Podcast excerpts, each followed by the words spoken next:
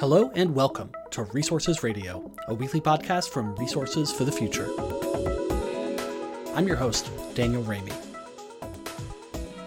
This week, we talk with Dr. Nathaniel Geiger, Assistant Professor of Communication Studies at Indiana University. Nathan studies, among other things, how the public responds to communication around climate change.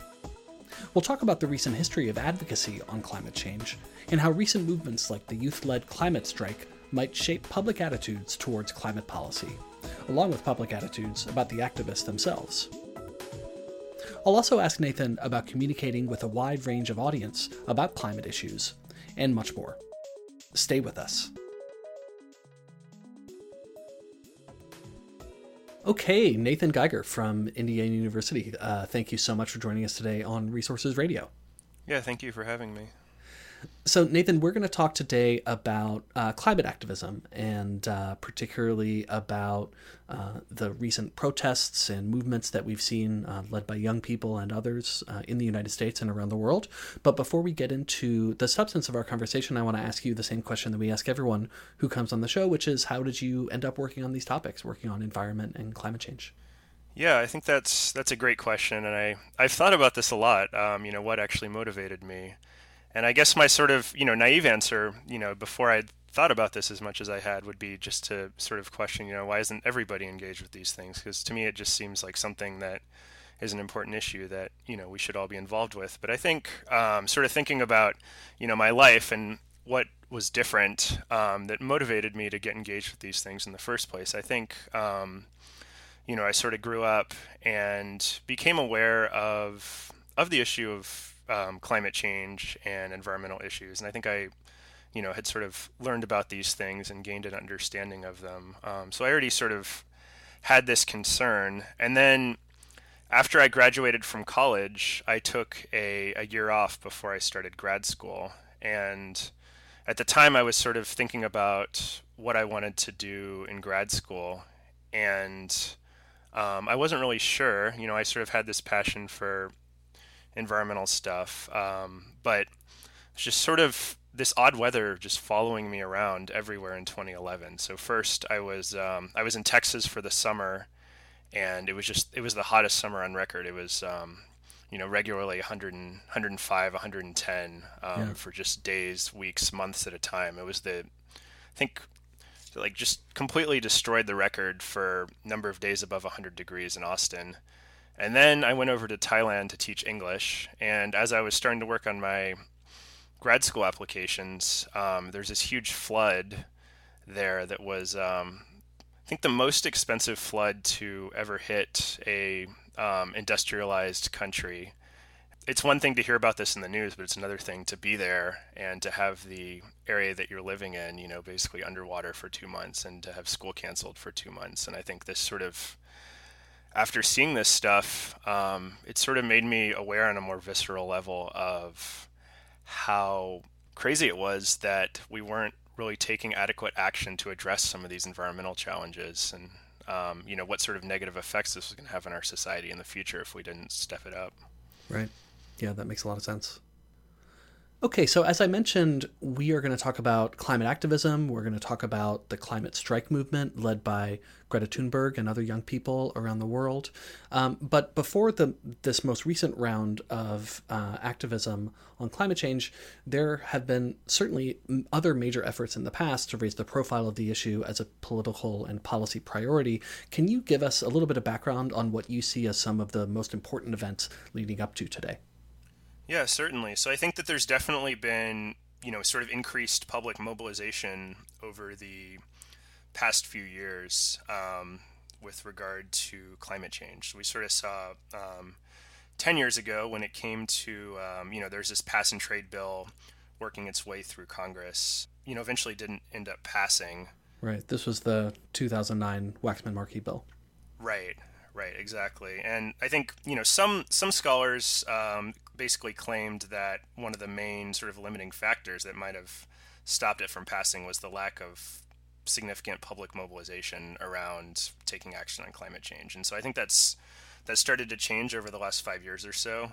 Um, we've seen, you know, several large marches in major cities, um, such as in New York City back in 2014. There was a march there for action on climate change. I saw the the figure of uh, number of participants at around 400,000. And then there's similarly another march, uh, same name, um, People's Climate March, uh, that happened three years later in D.C. And I actually went down there for that because I was living in Pennsylvania at the time. So we uh, there's a bus that was chartered, and uh, a bunch of us went down there, and we had some some July weather in April, which was which was kind of crazy. Um, but yeah, that was a that was a pretty huge march. And more recently, I've sort of seen um, the sunrise, sunrise movement seems like they've been doing, putting together some great stuff in terms of uh, putting pressure on politicians and the media to, um, you know, raise the priority of this issue. Yeah, great. That's helpful. And you know, one of the things that that I know you've looked at closely is how uh, climate protest movements affect public opinion towards the protesters themselves and towards the, the climate strikers themselves in the case of the climate strikes. So why why do you think that question is important? Why should we be paying attention to it? And what are some of the things you find about public opinion towards uh, those who take part in uh, these activist events? Right. So I think to um, to start out with um, talking about why why public opinion is important. Um, just to sort of reiterate that um, um, you know, this is sort of the perspective looking at the idea that grassroots engagement might be one of the key factors that is going to help um, determine whether or not significant climate change policies are passed. Um, the extent to which there is this grassroots engagement or not is going to is going to put pressure on on politicians to um, you know to get something done or perhaps not to get something done, depending on the nature of the engagement. Uh, but another thing is is it's also important to look at how these forms of sort of large scale public engagement actually influence other members of the public who aren't engaged themselves. So does mm-hmm. it does it sort of um, you know help motivate them to them you know them themselves get engaged, or does it turn them off and sort of have potentially have the opposite effect? You know, sort of right. scare them off from the idea of taking action on climate change. And so that was that was sort of what we were looking at here was what are the effects of um, some of these marches on other people who are not previously necessarily getting engaged. And so in this work, we focused on two particular marches. We focused on, which happened in back to back weekends in 2017. We focused on the People's Climate March and the March for Science, which happened on back to back Saturdays in 2017 in April. And so basically, we looked at um, we did what's called a trend study, which is basically we looked at a sample of people immediately before the marches, and then we looked at a sample of people drawn from the same population immediately after the marches. We wanted to look at how, in what aspects public opinion might have changed before the marches versus after the marches. And so what we found, uh, we found some sort of potential changes um, that seem to have occurred potentially as a result of the marches, and we found some aspects in which public opinion didn't change. And so, to start out with, um, talking about the potential changes, um, we found that after the marches, climate advocates, climate activists, people who are engaged with climate change, seem to be perceived less negatively after the marches versus before the marches. And in particular, this seemed to relate to people's perceptions of marchers as being arrogant, dictatorial. Um, all those perceptions decreased after the marches. The second thing that we found that there was a change in was we found that after the marches, people were less pessimistic about uh, the ability of large groups of people in society to get together and work together on solving large problems like climate change. And interestingly, this change occurred the you know particular subset of the population in which this change was the strongest was actually the opposite of what we had expected.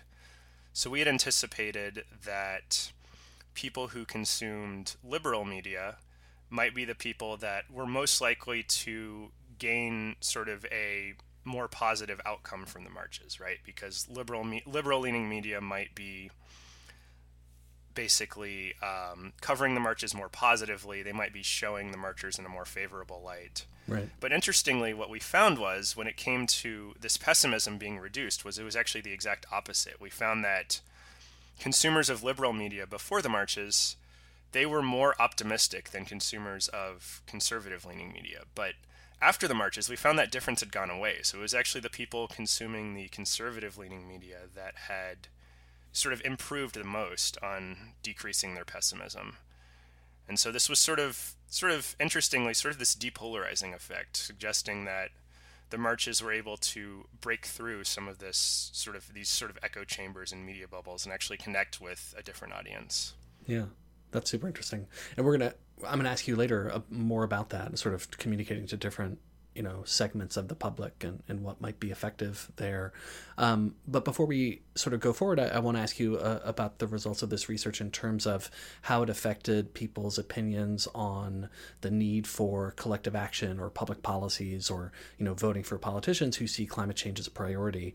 Um, so so what did you find in terms of uh, advancing that goal of sort of accomplishing or implementing uh, public strategies to address climate? Yeah, I think that's a really interesting question. And so, so I should start out by saying that um, some of these uh, outcomes that I had previously discussed seem to be um, seem to be predictive of potentially later changes in willingness to take collective action or willingness to support policies. And so we anticipated here that we might find some changes on those outcomes in these studies too. And in our particular studies, however, we didn't we didn't find any immediate changes in those outcomes, which is sort of interesting. Um, I think it's it's to some extent um, you know showing the limitations of these marches, but I think it's also interesting in that we don't really have an accurate sense of the time frame in which these psychological processes change. Yeah. And so you know, this is sort of saying, okay, immediately after the marches, people were not planning necessarily to go out and take more action.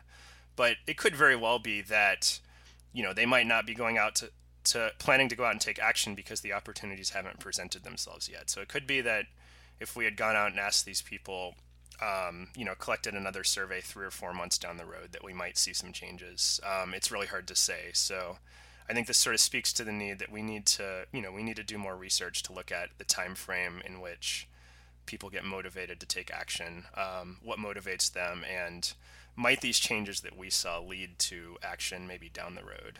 Right. Yeah, that makes a lot of sense. And one quick technical question that I, I should have asked you up front, and I, am just realizing now that I that I omitted. Um, the survey that you carried out was it like a nationally representative sample, or was it kind of a convenient sample? Can you talk just briefly about the sample group? Yeah, that's that's a great question. I think this is really important to think about. So what we did here was we used um, we used a survey common survey collection software that's commonly used in the social sciences called Amazon's Mechanical Turk. And so this is not a fully nationally representative sample. Um, the sample respondents tend to be, on average, a little bit more liberal than the general public and a little bit younger than the general public. But what's helpful about using this sample is that you know we we we sort of know this up front, but we can control for these factors. We can sort of control for the fact that you know this sample might be biased in certain ways. And importantly, although we might have a slight underrepresentation of conservatives and of older people, we do have quite a few political conservatives and quite a few older people in our sample as well. So by being sort of aware of the limitations of this sample, we're sort of able to, you know, able to look at, you know, how is this influencing um, people across the political spectrum or across the range of ages, educations, etc. Great. Yeah, that's really helpful. Thanks.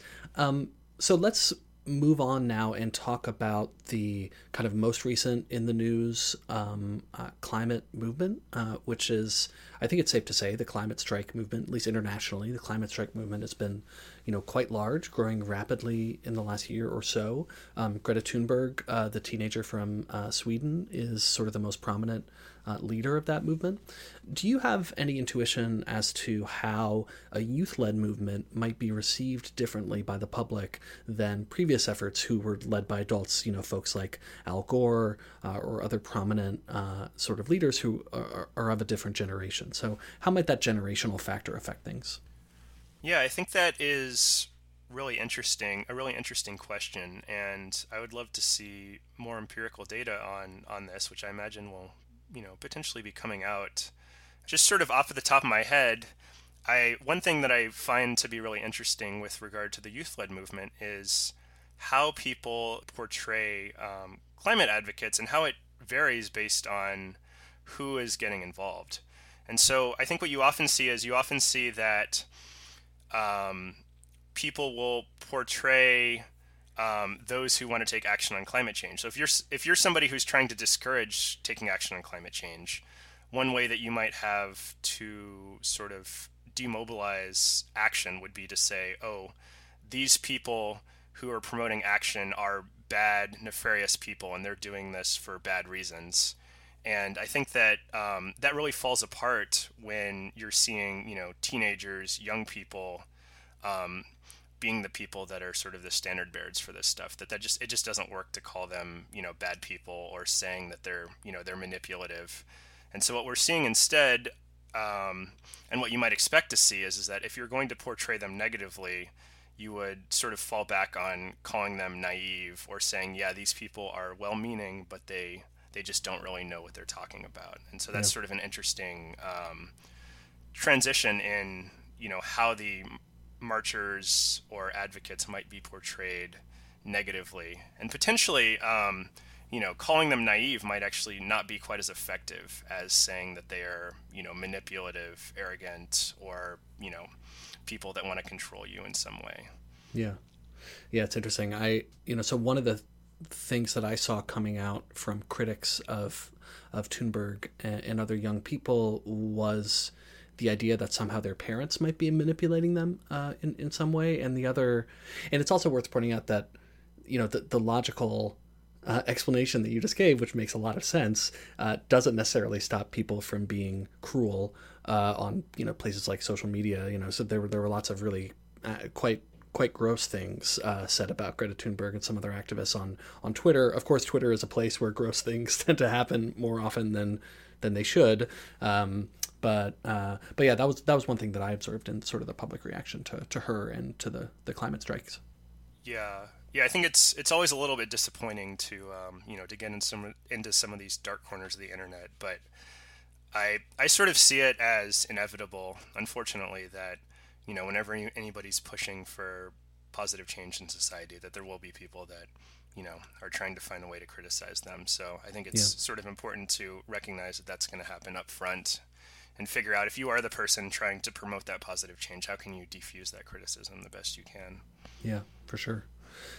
So an- another thing that I observed, so here in Ann Arbor, Michigan, where I live, uh, there was a climate strike. Um, you know, a couple months ago, and uh, and I, I went down to check it out, and you know, I was really heartened by the amount of attention that the topic was getting from young people. It's it's cool to see so much interest in such an important topic.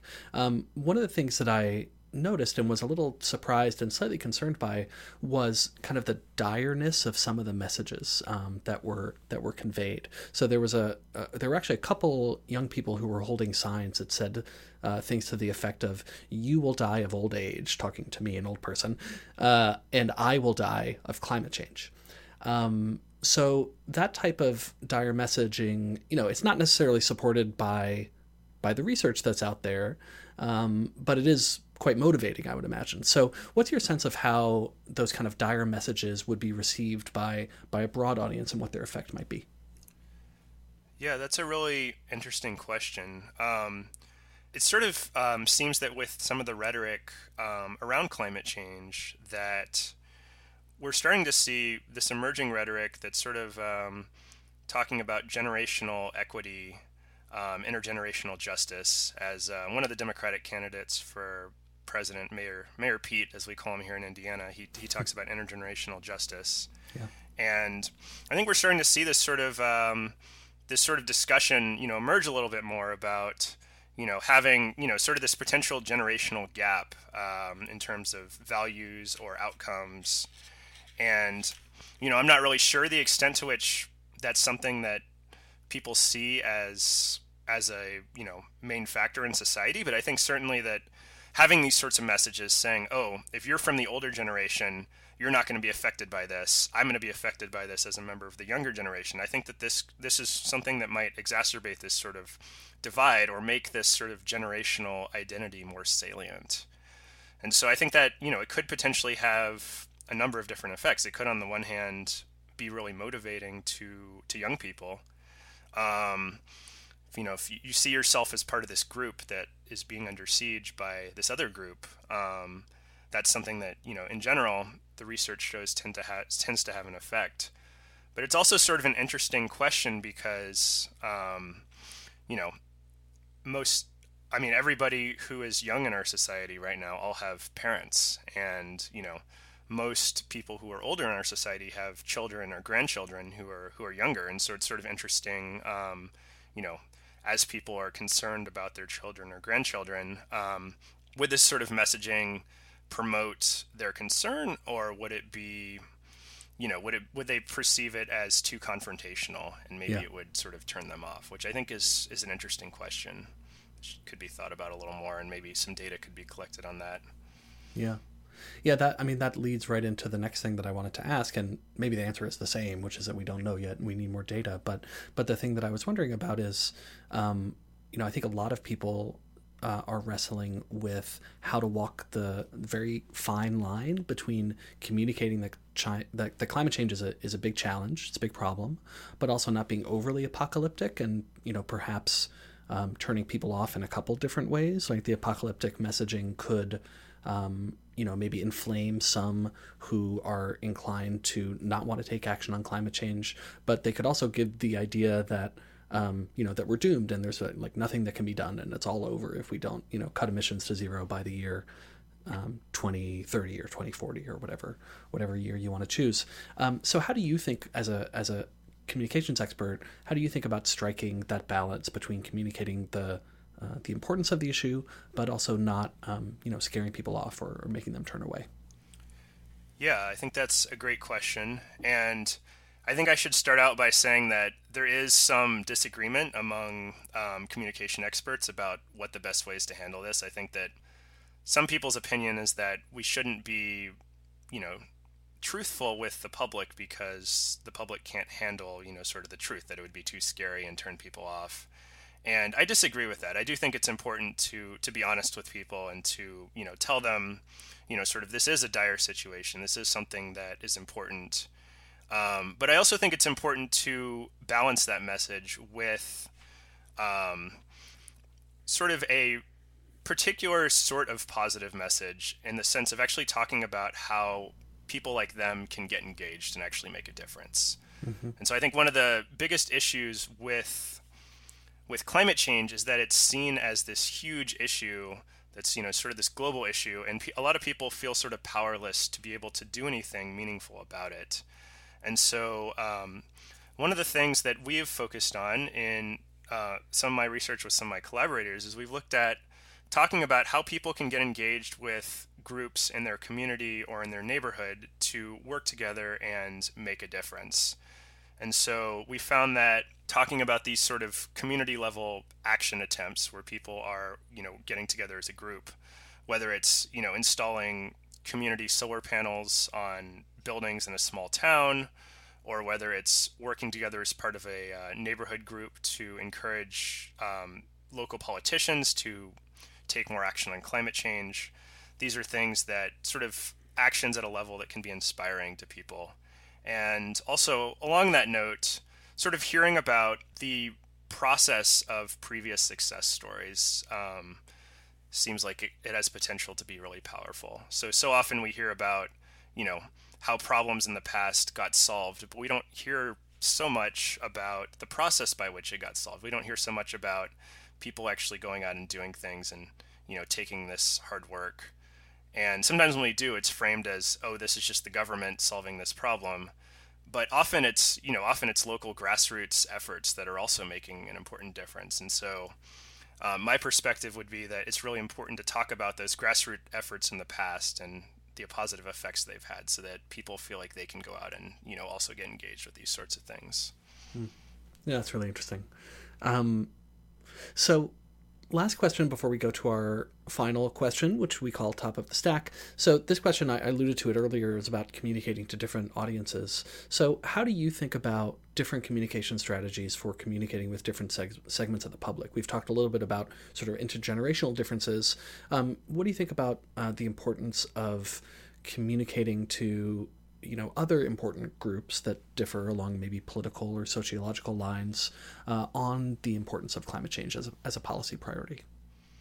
Yeah, that's a great question. Um, I think that any good communication effort starts with starts with knowing one's audience, and importantly, um, sort of thinking about a lot of us. You know, when we're having these conversations with people that disagree with us politically or otherwise, you know, our first inclination is to think about what motivates us and try to persuade the other person based on what motivates us. Right. And obviously, you know, from a communication strategy, we need to fo- we should be focusing on not what motivates us as people who are, you know, deeply passionate about the environment, but we should be focusing on what motivates our audience.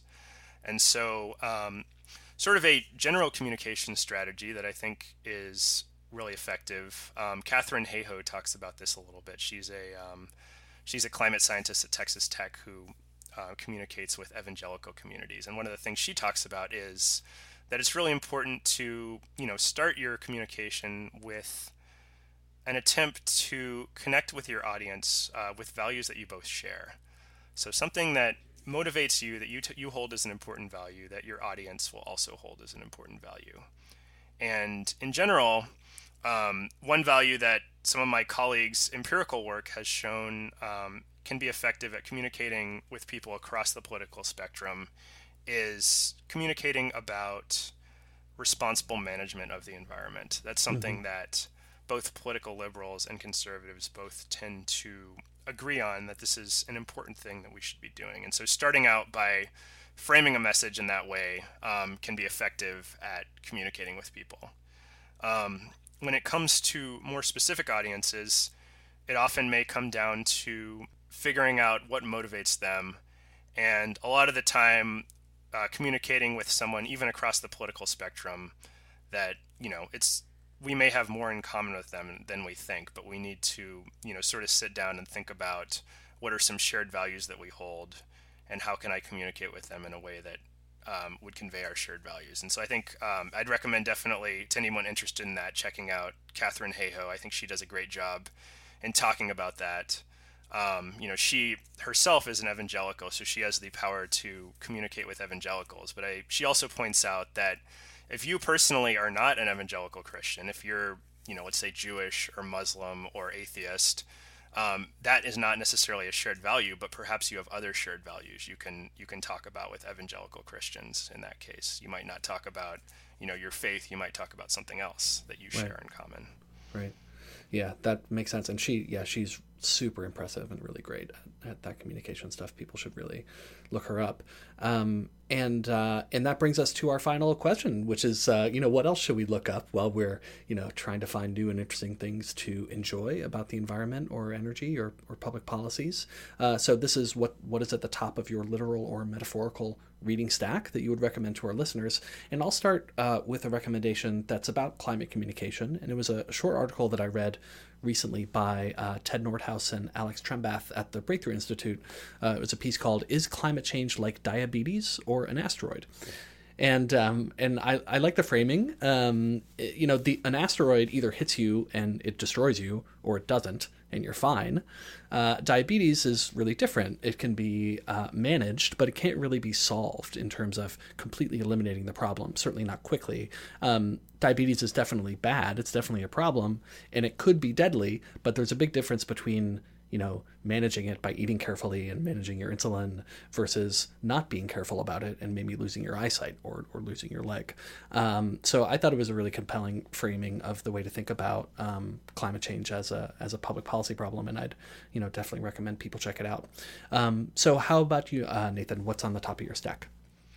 Yeah, that's a really great recommendation. That seems really interesting, actually. Uh, what I've been reading over the last couple weeks is um, Naomi Klein just came out with a new book um, on fire, and I've been been reading that. It's sort of a combination of she talks a little bit about um, you know some of the sort of contemporary political climate right now, and then she talks about she um, also publishes some of her previous essays in this book, and I find um, Naomi Klein's um, writing personally, I find it very thought, always thought provoking. Um, you know, whether or not you agree with everything she says, I think it she does a really good job. I think of um, getting me to think about things in a different way, and I think she was at least among sort of North Americans, um, she was really powerful in getting people to connect climate change with other related issues in a way that you know many of most of us in North America weren't weren't previously doing. Um, you know, back 10 years ago, you know, especially, you know, people were thinking about climate change. They were thinking about polar bears and the Arctic and all this stuff. And Naomi Klein, you know, has been saying for, for years, no, this is this is not just about polar bears. This is about, you know, politics. This is about immigration. This is about public health. This is about the type of government that we have in our country. And I, I just find her writing really inspiring to sort of, you know, talk about the way that climate change is connected to everything else and you know she has some depressing moments in her book but then um, you know it's also really powerful that she she talks about you know ways that people are getting involved and making a difference. Yeah. Great. Well thanks for that recommendation. Yeah I, I think i'm more on the side of you know i tend I don't always agree with her sort of policy prescriptions uh, for what to do about these things, but I totally agree that um, you know she's always thought provoking and, and, definitely brings up important intersections that we should be thinking about. Um, well, with that, Nathan Geiger from Indiana University, uh, thank you so much for joining us on Resources Radio, talking about climate change, communication, uh, and uh, and so many other fascinating issues. Thank you. We really appreciate it. Yeah, thank you for having me. You've been listening to Resources Radio. If you have a minute, we'd really appreciate you leaving us a rating or a comment on your podcast platform of choice. Also, feel free to send us your suggestions for future episodes. Resources Radio is a podcast from Resources for the Future. RFF is an independent, nonprofit research institution in Washington, D.C. Our mission is to improve environmental, energy, and natural resource decisions through impartial economic research and policy engagement. Learn more about us at rff.org. The views expressed on this podcast are solely those of the participants. They do not necessarily represent the views of Resources for the Future, which does not take institutional positions on public policies. Resources Radio is produced by Elizabeth Wasson, with music by me, Daniel Raimi. Join us next week for another episode.